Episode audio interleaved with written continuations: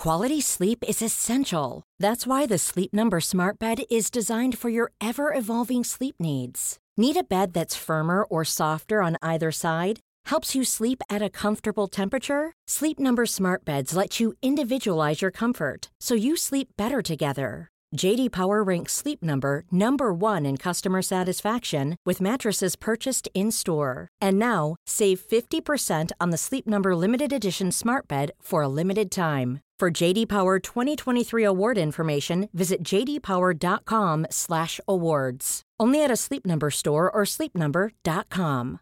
This is Paige, the co-host of Giggly Squad, and I want to tell you about a company that I've been loving, Olive and June. Olive and June gives you everything that you need for a salon quality manicure in one box. And if you break it down, it really comes out to $2 a manicure, which is absolutely insane. It's also so easy to get salon worthy nails at home with Olive and June. The difference between how your nails used to look when you did them yourself and now with the Mani system is a complete game changer. The best thing about Olive and June too is it's a quick dry. Dries in about one minute, lasts for five days, and full coverage in up to one to two coats. Visit oliveandjune.com slash perfectmani20 for 20% off your first system. That's oliveandjune.com slash perfectmani20 for 20% off your first system.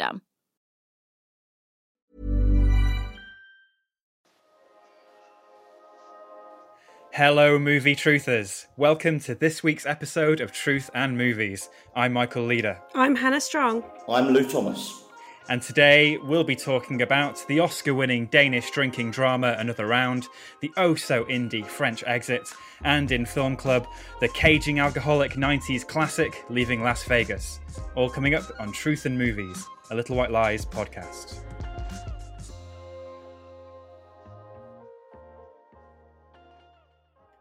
Yes, hello, listeners. Welcome to this week's show, and welcome as well, Lou Thomas. This is the first time you've been on the podcast since the revamp, and we're using that as a chance to reintroduce all our friends of the show. So, Lou, who are you?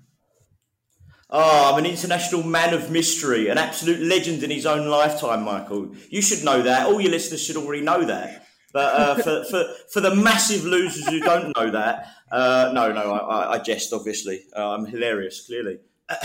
no, uh, so basically, I'm just a, a guy who works at the BFI as digital production editor, uh, mess around on the website and all that sort of stuff.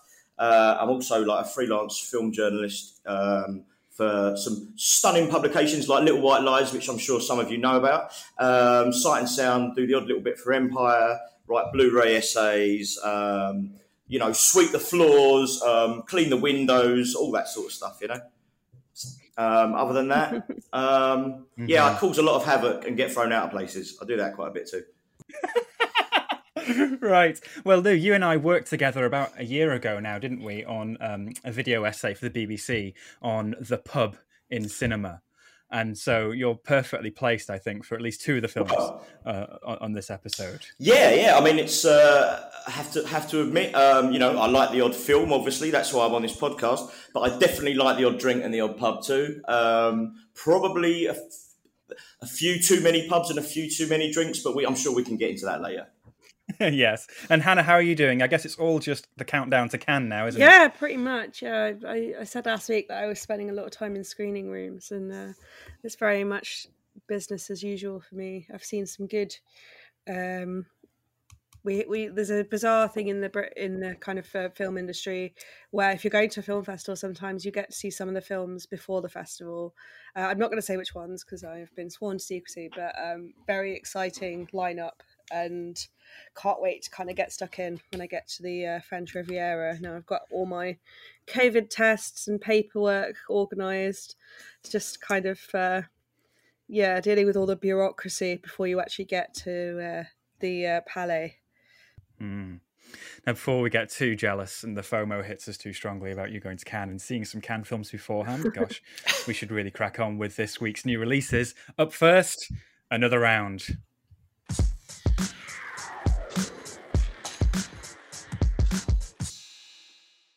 So here's a bit of synopsis for another round. There is an obscure philosophical theory that humans should have been born with a small amount of alcohol in our blood. That modest inebriation opens our minds to the world around us, diminishing problems and increasing creativity. Intrigued, Martin, played by Mads Mikkelsen, and three of his friends, all weary high school teachers, embark on a risky experiment to maintain a constant level of intoxication throughout the workday. Initial results are positive, but as the units are knocked back and stakes are raised, it becomes increasingly clear some bold acts carry severe consequences. So, Lou, you said you're a fan of a little, a fan of cinema and a fan of a drink. So, another round is pretty much the the, the biggest film about drinking in recent memory. What did you think of another round? How does that fit into your canon of boozy films? Well, uh, I'll be honest. I think it's a pretty strong example. Um, obviously, a lot of films um, contain, you know, sort of basic drinking scenes. In fact, the chances are, if you're even thinking about your favourite film right now, uh, it's, it's, it may well have a decent uh, drinking scene in. Because let's face it, people like getting inebriated to forget their troubles, and people like getting inebriated to um, celebrate their troubles. So there you go. And obviously, there's, um, you know, um, you, drink, drinking can be a frivolous thing, like it is in a lot of sort of high school teen films, and it can be a really serious thing, as we'll get into later with uh, Leave, Leaving Las Vegas. But what I what I really like about Another Round is the fact that it kind of does both. It kind of celebrates from from the earliest scenes. It sort of celebrates a, a drinking culture and the drinking culture. Um, but it also sort of tackles it in a more serious way as well. So, um, like very early on, in fact, it might even be the opening scene. Actually, there's a, a scene where there's a kind of a rites of passage where uh, a load of teenagers kind of run around this lake and on and, and, and in like a competition. And when you do this, uh, obviously the film's set in sort of Copenhagen, but when you do this, you have to drink a case of beer on the way round. Now, that's a completely insane, ridiculous, and some would argue dangerous um, kind of competition. But globally and around the world, there are loads and loads of drinking games that go on, and we've all, we've, I'm sure some of us, and probably quite a few of the listeners, have have experienced these drinking games and done them. Uh, and you, you, could argue the toss whether these are a good thing or a bad thing. But what I like is that kind of sets the tone from the start, and you're thinking, okay, so this is going to be a celebration of, of boozing, and of course, it, it, starts off with that. You know, the, the, the four chaps in it, um, Mads Mikkelsen and his three pals, basically, they're all teachers. They're kind of suffering a midlife crisis. I get of sort of mini midlife crises of their own, really. You know, they're all kind of bored with their lot. So then they come across this this um, Norwegian psychiatrist. Um, I'll try and pronounce his name right. I think it's uh, Finn Skårderud, something like that. And um, they they find his theory, like you said, um, they've got to get 0.05 um, blood alcohol content is the kind of baseline, and then they start going up and up and up, and kind of you know drinking more and more and testing out, and then soon they're at a stage where they're literally getting drunk at work. Now, okay, some of us have boring jobs, some of us exciting jobs, but like getting drunk at work, not a good idea, right? Not a good idea at all. So they so they, they do a lot of that. Uh, so yeah, so slowly but surely, slowly slowly but surely, we see the good and the bad, and that's what I really like the the the fact that when we see him having a good time, it's a really accurate depiction of getting drunk. They're falling over themselves, they're laughing a lot, they're enjoying themselves, but there's always this. You always kind of feel like this could go drastically and terribly wrong, and of course, as we get later into the film, it kind of does because uh, one of Mads uh, Mikkelsen's pals, this guy Tommy, who's the one who's who's, who's arguably the, uh, the, the most vulnerable. I think his wife's left him and stuff. Um, he takes it a bit too far with you know perhaps predictable, predictably um, tough and dire consequences. And that is, and as we get later into the film, uh, we get the darker side of the isolation, the depression, and all this sort of stuff that comes along with a serious booze habit. So, um, mm. I mean, there's, there's, there's much more to it than that, but that's what I do like the fact that we do get the two sides of it, and it's it's quite unsparing in that in that respect. Uh, and the, the, the, it's the performances of the, the, four main guys are really believable, and um, yeah, there's there's I, I really enjoyed it. I thought it was a, a very strong film. Yeah, yeah, it, it's so Hannah this film received quite a lot of acclaim, not just for screenplay, direction, Mads Mikkelsen, you know, trying something a little bit um, going back to more dramatic roots, perhaps. I can't remember. So, long term listeners may remember that we had a list of Hannah's lads. Is Mads on the list of lads? I can't remember. Excuse me. Sorry, I wasn't expecting that to come up. Um, no, uh, you know what? I've always thought that Mads Mikkelsen was quite creepy. Um, which mm. I hmm. think you either he is one of those like um Marmite kind of actors. I think you really like his his shtick, or or you you're like me and think he's a bit odd. Um, so I've never really, never really.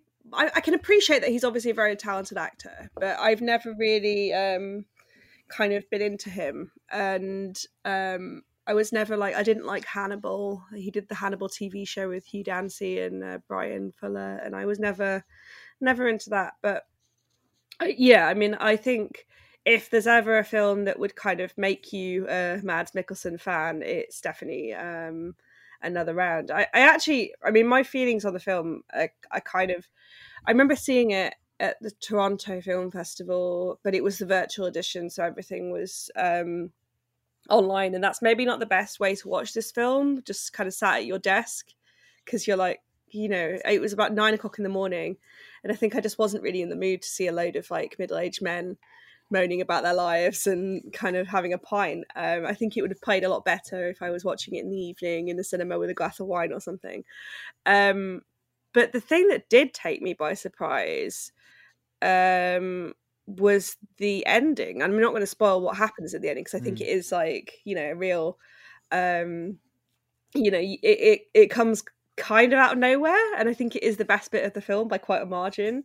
Um, and that for me was like a real showcase for like how kind of good Mads Mikkelsen is. There's behind the scenes footage of him shooting that. If you watch the film and then Google Mads Mikkelsen another round, um, you'll you'll find the footage I'm talking about. And I was just kind of blown away. I mean, this man, he can really like move.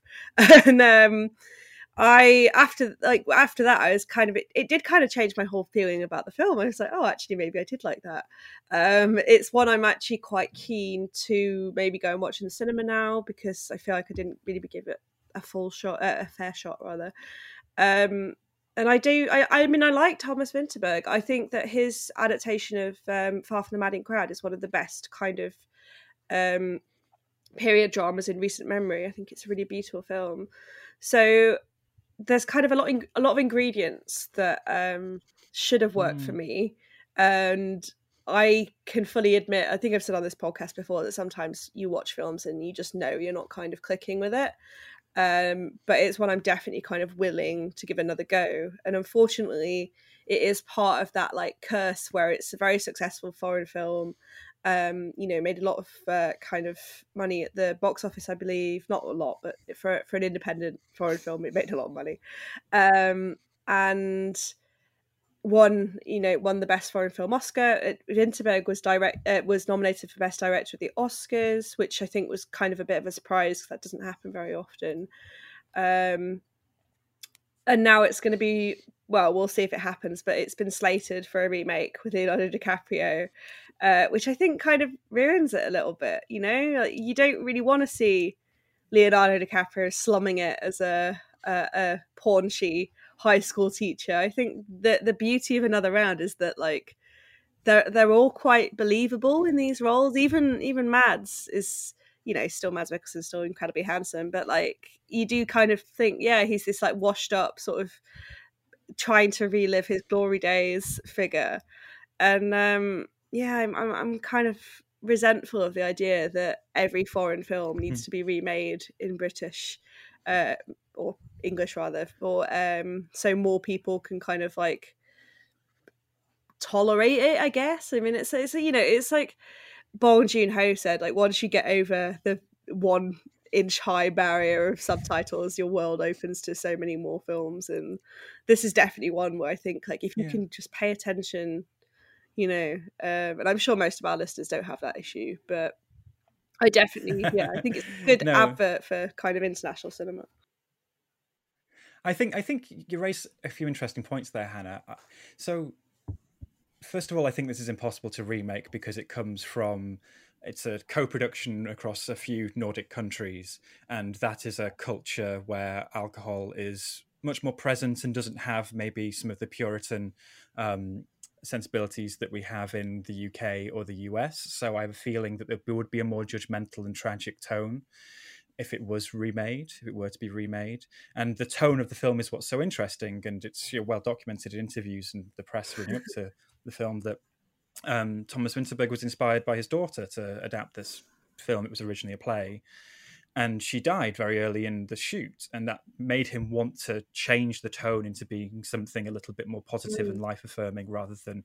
than than dreary so it ha- takes on this really interesting quality which i think when you take it to if this was going to be a bunch of you know inner city new york high school teachers played by Leonardo DiCaprio and Seth Rogen or you know whatever it suddenly changes it very much it becomes something more like Smashed the the indie film from a few years ago which um, uh, Aaron Paul and um, Mary Elizabeth Winstead was in, which was much more had had much more of that tragic arc. However, at the root of another round, which I find so fascinating, I do not drink, um, and also I'm not a big fan of pub culture and drinking culture. Sorry, Lou, um, but I'm fascinated by it, and I'm fascinated by this philosophical question at the heart of it, which is almost a high concept um, the idea of if we introduced a little bit of alcohol into everyone's everyday lives, not enough to, to um, really affect their motor skills or anything, but just enough to get them a little, give them a little boost.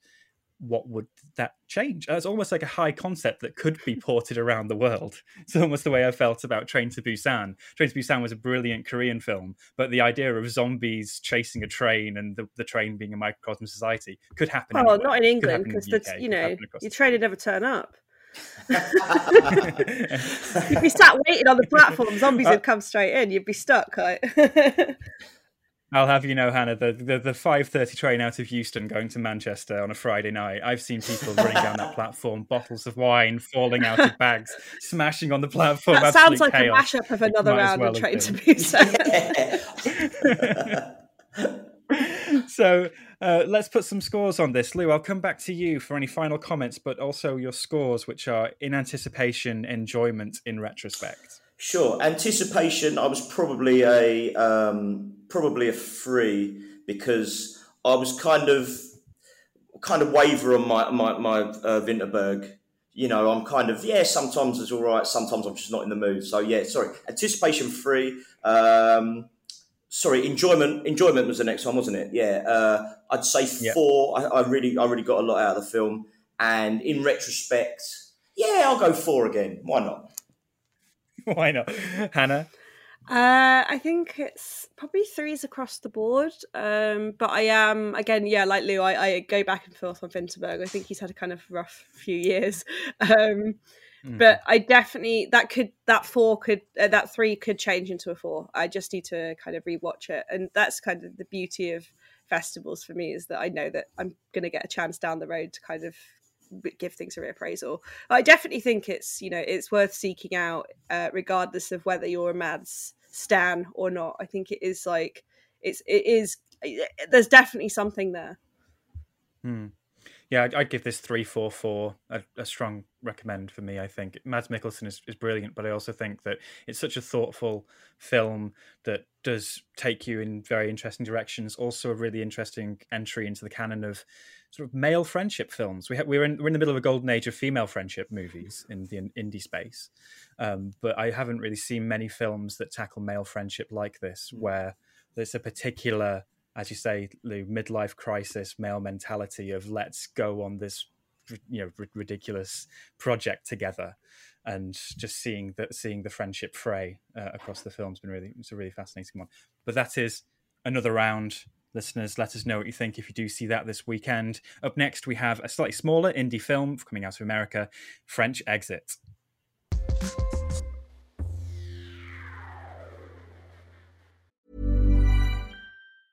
Quality sleep is essential. That's why the Sleep Number Smart Bed is designed for your ever evolving sleep needs. Need a bed that's firmer or softer on either side? Helps you sleep at a comfortable temperature? Sleep Number Smart Beds let you individualize your comfort so you sleep better together. JD Power ranks Sleep Number number 1 in customer satisfaction with mattresses purchased in-store. And now, save 50% on the Sleep Number limited edition Smart Bed for a limited time. For JD Power 2023 award information, visit jdpower.com/awards. Only at a Sleep Number store or sleepnumber.com. Hey, I'm Ryan Reynolds. Recently, I asked Mint Mobile's legal team if big wireless companies are allowed to raise prices due to inflation. They said yes. And then when I asked if raising prices technically violates those onerous 2-year contracts, they said, "What the f*** are you talking about? You insane Hollywood ass." So to recap, we're cutting the price of Mint Unlimited from $30 a month to just $15 a month. Give it a try at mintmobile.com slash switch. $45 up front for three months plus taxes and fees. Promoting for new customers for limited time. Unlimited more than 40 gigabytes per month. Slows. Full terms at mintmobile.com. There's never been a faster or easier way to start your weight loss journey than with PlushCare. PlushCare accepts most insurance plans and gives you online access to board-certified physicians who can prescribe FDA-approved weight loss medications like Wegovy and Zepbound for those who qualify. Take charge of your health and speak with a board-certified physician about a weight loss plan that's right for you. Get started today at plushcare.com slash weight loss. That's plushcare.com slash weight loss. plushcare.com slash weight loss. My plan was to die before the money ran out, says 60 year old penniless Manhattan socialite Frances Price, played by Michelle Pfeiffer. But things didn't go as planned. Her husband Franklin has been dead for 12 years, and with his vast inheritance gone, she cashes in the last of her possessions and resolves to live out her twilight days anonymously in a borrowed apartment in Paris, accompanied by her directionless son Malcolm, Lucas Hedges, and a cat named Small Frank, who may or may not embody the spirit of Frances's dead husband. So, okay, within that we have Lucas Hedges, we have a cat. I mean, Hannah, you are the Little White Lies cat correspondent, among many other things. Um, is this a good cat movie? A good Lucas Hedges movie? A good movie? um, okay, so so I actually it's based on a book called French Exit by Patrick DeWitt, who wrote, who's a wonderful author, also wrote The Sisters Brothers. So he's having a bit of like a film moment at the moment. That didn't scan properly, but you know what I mean. Like he's big, kind of Hollywood's paying attention. So I had read this book before the film, and I was really excited because I think it's a really wonderful book. It's really poignant and like incredibly withering and just everything I kind of like in a book. So I was very excited, especially when you look at that cast, you know, Lucas and Michelle, but Tracy Letts as well. Like it is just an Imogen Mm. Poots. It's, you know, it's a real, it's a starry cast and a good cast. And I think that premise is very like um fun. The idea of Pfeiffer as this um down and out socialite going on the lam is is is a very kind of appealing premise to me. Um so I was very in. I was very up for it, and I I was left so disappointed because I think it was that classic problem of when you really love a book, then you're obviously going to judge the film a little bit harsher, maybe. And um, I will say the cat is great. Small Frank is great, um, but not enough cat action, in my opinion. Um, considering in the book he plays quite a large role, there's quite a like hefty subplot uh, about this cat, and it does. I I mean, I know that when you adapt a film, you have to kind of lose some things from the book, but I, there's just so much in the book that I think was kind of rich pickings, and it feels to me like it, the film has such a glacial pace. So I can't really understand why they removed so much kind of good stuff from the book. It just to me it really felt like a kind of it could have been a lot sharper. It feels like a very like soft focus film that kind of doesn't get to the heart of the book, which is this real kind of like it's her like you know it is her kind of um living funeral almost she's decided that she's gonna go out with a bang and it is this kind of best best of tour around paris where she's kind of uh frances is doing these you know up to hijinks and meeting these strange characters and it all kind of um convenes in her apartment that she's borrowed. And i just yeah I, I feel it feels like a real kind of missed opportunity to me. And then the most kind of um irritating thing is that they changed the ending and the ending in the book is brilliant. I'm not going to spoil what it is but the ending in the book is so good and um they alter it for the film and i was really annoyed about that. So yeah Wow. So I, I hadn't read the book. So all I'd seen before this was a very compelling still of Lucas Hedges and Michelle Pfeiffer uh, decked out in, in sort of you know um, upper class New York finery in the backseat of a car, and like this looks like the kind of indie film I'd see at a festival that I'd quite like. And that's all I knew going in, and it really is a film sort of in search of a tone. It starts off very much almost like Squid and the Whale, the sort of eccentric, idiosyncratic family dynamics, but maybe with the pace and dry wit of a Whit Stillman movie like Metropolitan. But then there's a point, maybe half an hour, 45 minutes in, where it suddenly goes very sort of uh, much more.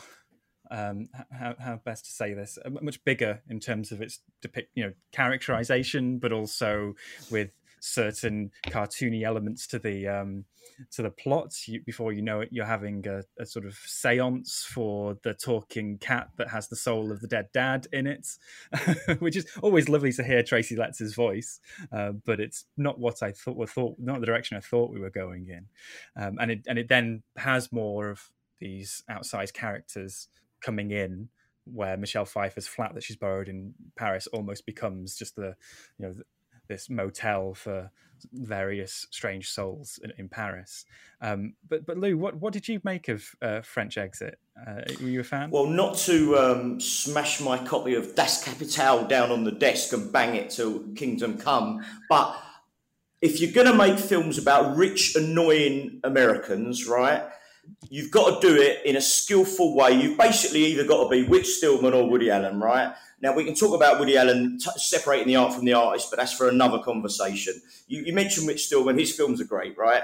And Woody Allen, you know, he does rich New York annoying people brilliantly. But there's not that many people who can really do it. This film is full of rich, annoying people, and literally you want to punch every single one of them in the face, right? And I, I'm I'm a big fan of Michelle Pfeiffer, and I think she's brilliant in this. Okay, she's great, but it's like, ah. Oh, and like you say, like you've both said, the cast is the cast. Any of those cast members, they're brilliant. But you put them all together, and somehow it's much, much less than the sum of its parts.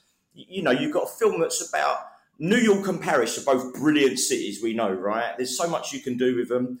Um, I, I, was really disappointed. I mean, I, like um, I, I, have to confess, I've not read French Exit. I was a huge fan of the Sisters Brothers, both the book and the uh, the adaptation I thought was a the adaptation wasn't as good as the book for me, but Patrick DeWitt clearly his material is is is good for, for, for filmmakers, right? So so fair enough. But um, again, I went into this with such high expectations, um, and and what's what's interesting is Patrick DeWitt actually adapted.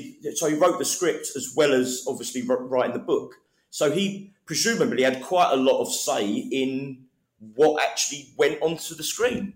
So you just feel like surely at some point he should have said to the director or, or, or, when they were cutting it or whatever, like, guys, you've made a real mess of this. I don't know what, you know, you, you said about the tone being uneven. Well, it kind of, yeah, no, I was just like, like I say, Michelle Michelle Pfeiffer is great in in in she's kind of you know the the, the socialite who's kind of, you know, fallen on hard times and all that. And again, that's such a massive cliche. Like, how many films are there going to be about, like, oh, the rich, annoying person who's lost all their money for because because they can't be bothered to like get a job or like do something smart to get their money. Oh, these people just annoy me. Sorry, I'm getting excited about it, you know. But uh, no, yeah, Lou, let's let's uh, put your guillotine to the side for a second. But yeah, Michelle Michelle Pfeiffer in this is um is really something. It made me think that all of the films that I've loved her in the past have been quite heightened genre pieces. You know, all the way back to Batman Returns, films like I don't know Stardust, yes. uh, etc.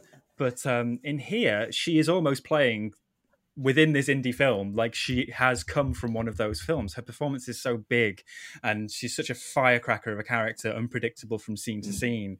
Um, so if I, if i'd recommend anything about this it would be to go and see it for michelle pfeiffer's performance. Um, hannah was that a highlight for you michelle pfeiffer or are you divided on her? No absolutely. I love michelle pfeiffer. I'm always kind of um, hoping that she gets big roles and um, i think yeah we're, we're put her next to a cat and it kind of always like works out for her she i think she's marvelous and i love her and she's an icon and i'm excited to see her in the next um, ant-man film because i think she didn't kind of get enough screen time in the last one um, mm. but yeah i think she is like you know it's like um, you have this film set and everyone's kind of at a level, shall we say? But then Michelle Pfeiffer turns up, and there's that. You, I don't know how many of our listeners have seen Thirty Rock, but there's that wonderful line from Jenna Maroney when she's like, "Listen up, fives, a tenor speaking," and like that's that's that's Michelle Pfeiffer's energy in this film. She's like, you know, she's just so glamorous and so totally inhabits the role that she's playing. And regardless of, I know Lou hates these rich, annoying people, but you believe her so entirely because she just has that that kind of that spark. And I think she's definitely, yeah, she's definitely the reason to watch it. And I think if you are a fan of hers, it's it is one that I think you'll be able to kind of um, endure the things that maybe aren't so good because she is so great. And I do mm. think that Lucas Hedges as her son is great casting. I think he is a real a kind of I, the thing I would compare it to is, and again it's another TV reference, but um, Arrested Development the relationship between uh, Lucille and Buster Bluth is is exactly what this is. Only this is kind of maybe not as funny as that relationship in the show. Um, but I do think, yeah, I, I think together, I maybe would have enjoyed it more if it had just kind of focused on the two of them and their kind of um, slightly antagonistic, but ultimately codependent relationship, which I think is the real kind of crux of the film. Yeah, there's there's almost one scene that I'd want to just completely lift out from the film, which is when they, after living it up in New York for however long, they get a taste of uh, French table service in, in, in a bistro and trying to get the attention of the waiter who goes who looks at them and goes out and has a cigarette and very methodically Michelle Pfeiffer just sets fire to the to the flowers on the table to get to get his attention. That bit was in the book. okay, Hannah, let's uh, put some scores on French Exit. What would you give it? Uh, so it was a four in anticipation. Definitely one of my. As soon as it was announced, I think David and Adam like sent me the still, and it was like, oh, this is one. This is one for Hannah. Um, but then a three, three. I don't think it's necessarily a bad film. I just think it's a disappointing one. I would expect more from kind of a cast of that caliber and uh, a screenwriter of that caliber. And Lou. Yeah, uh, in agreement with everything uh, you folks have said. Uh, anticipation, anticipation free. I thought this this might be pretty good, but uh, enjoyment and in retrospect, just two. And those twos are only really because Michelle Pfeiffer is great, and, and the rest of it, nah, didn't didn't do it for me. I'm afraid. Yep, three two two for me. Um, but Michelle Pfeiffer stands should turn up for this. It's a great performance from her. So, listeners, that's French Exit and Another Round, two new releases this week. Let us know what you think of them if you see them at the usual channels at LW Lies on Twitter or Truth and Movies at tcolondon.com via email. Up next in Film Club, tying thematically with Another Round but in a darker fashion, we have Leaving Las Vegas.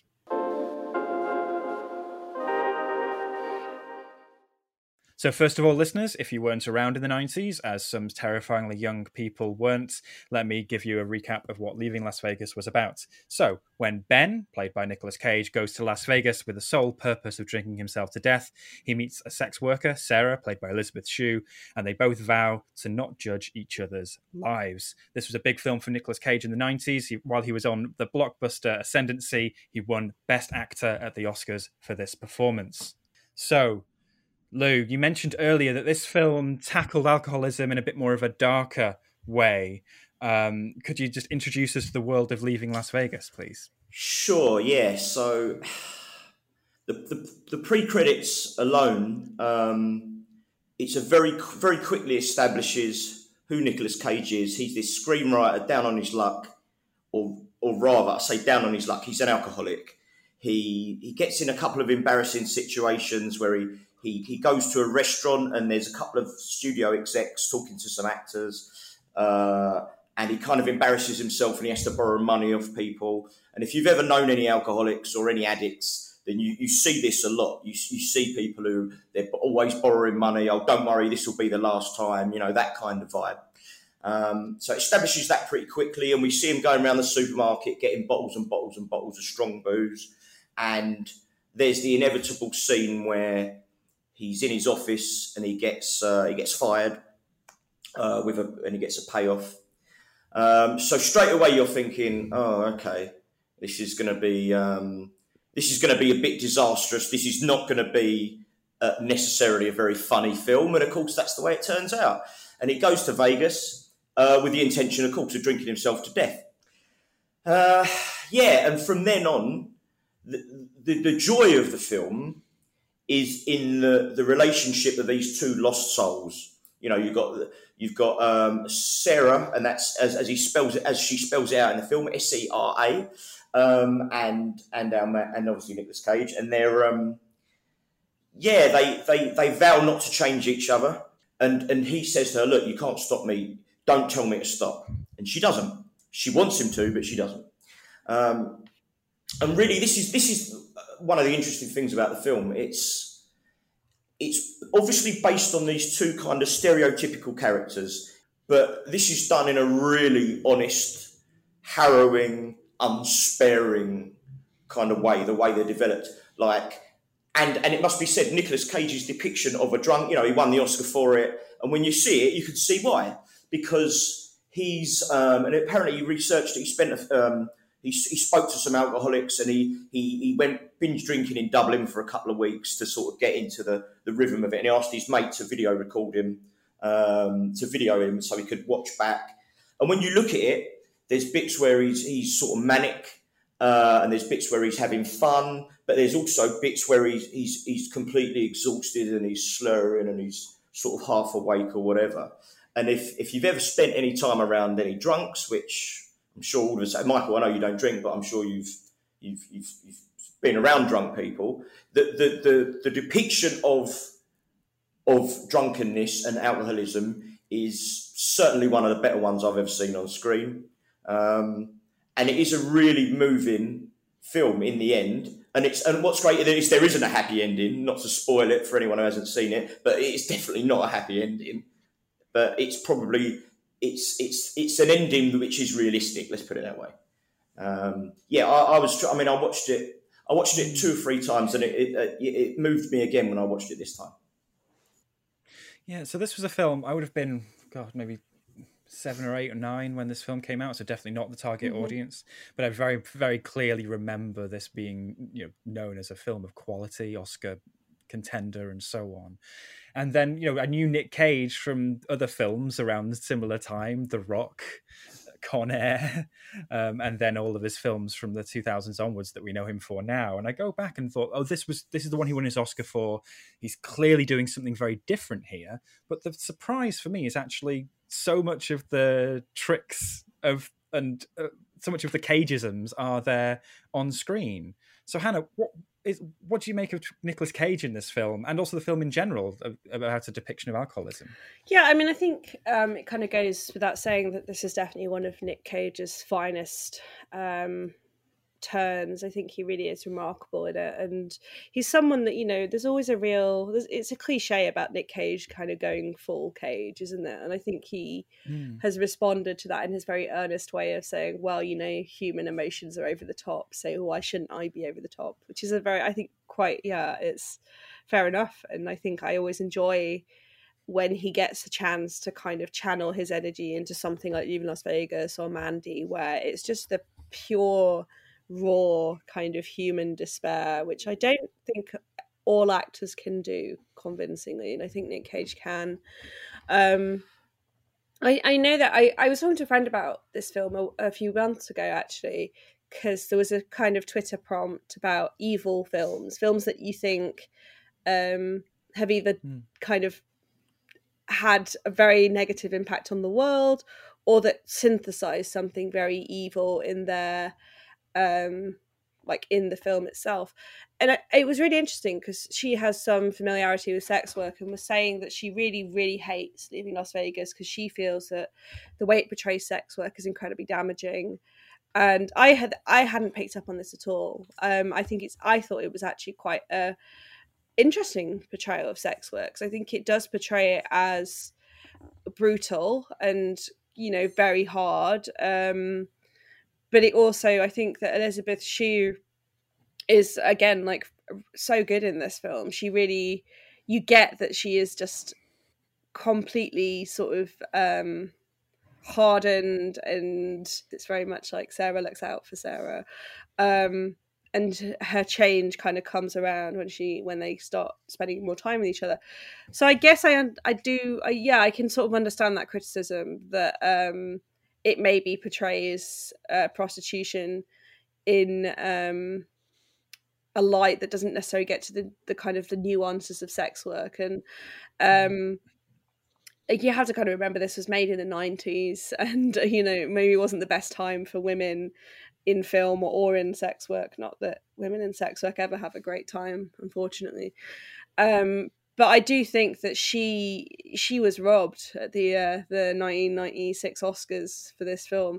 It was a, it was a tough um, a tough year I seem to remember, but um, it seems crazy to me that Nick Cage kind of walked his category and uh, Elizabeth Shue didn't didn't get her recognition because I think she it is like a it's basically a two hander. I mean, you have like other characters who kind of float in, but it really is the two of them for most of the film, and they they they they kind of like bicker back and forth and bounce off each other, but I think you totally buy the way their relationship kind of develops and the way that hmm. you know I think she comes to realize that she can't necessarily um, stop him from going down his path, but that doesn't mean she has to kind of follow in his footsteps. I think it is maybe a cliche now, the idea of like a woman saving a man in a film,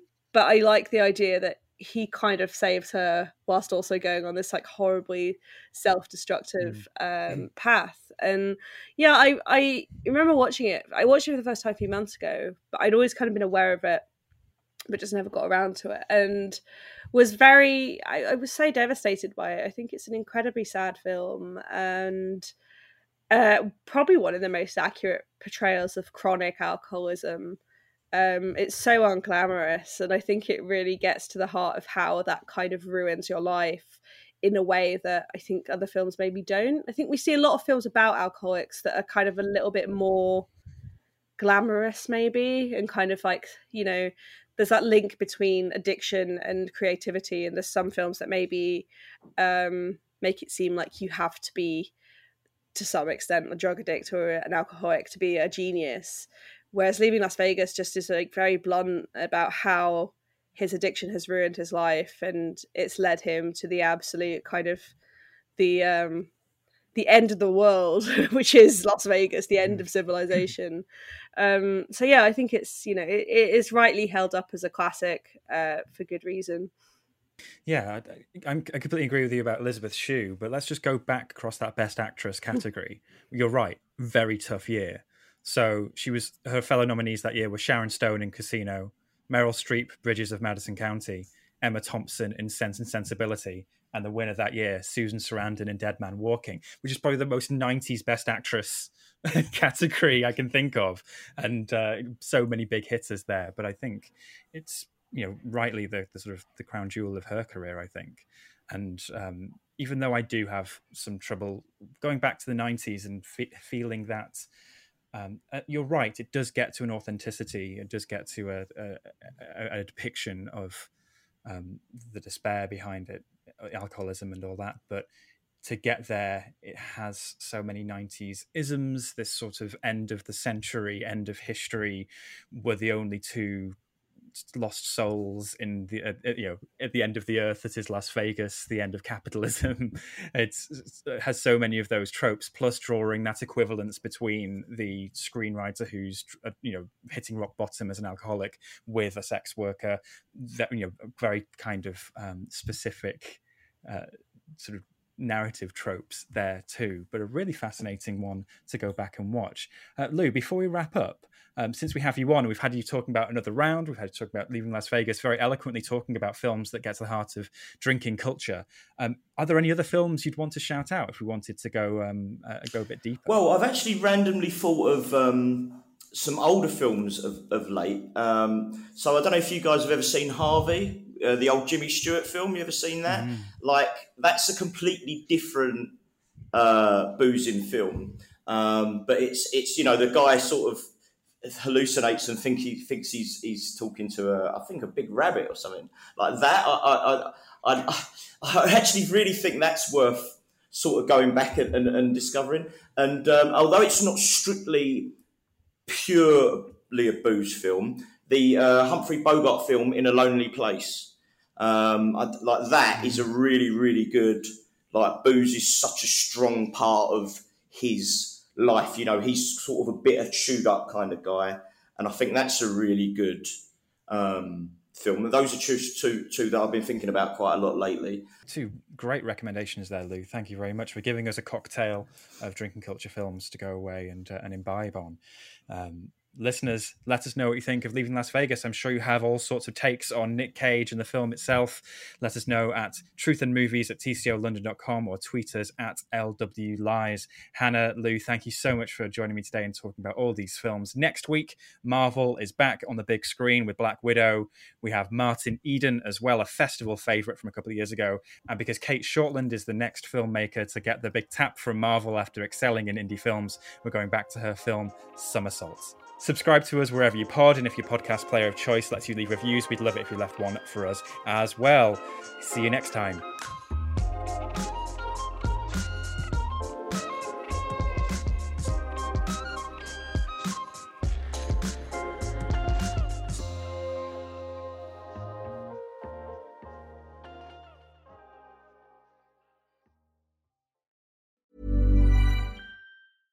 Even when we're on a budget, we still deserve nice things.